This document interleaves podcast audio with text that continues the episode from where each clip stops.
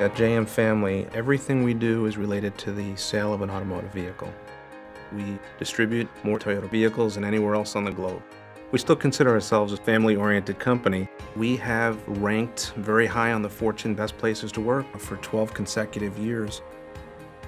The iPhones are a real productivity tool for us. It's being able to have information in your hands when you need it the most. We look to the iPhone as a medium to connect with our customers, business partners, and associates. There's definitely a revolution going on with how we use mobile to provide the right information to the right person at the right time. The iPhone does that effectively. The user interface is just amazing. From an efficiency standpoint, from a support standpoint, the return on investment is self evident.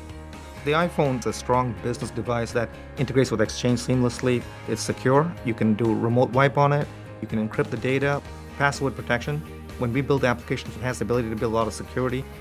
We have an application that we built for our Southeast Toyota dealers where all the sales metrics, how we're doing from a penetration standpoint, how many vehicles we sold by district, by dealership, all that information is consolidated into one summary page and you can drill down if you want to.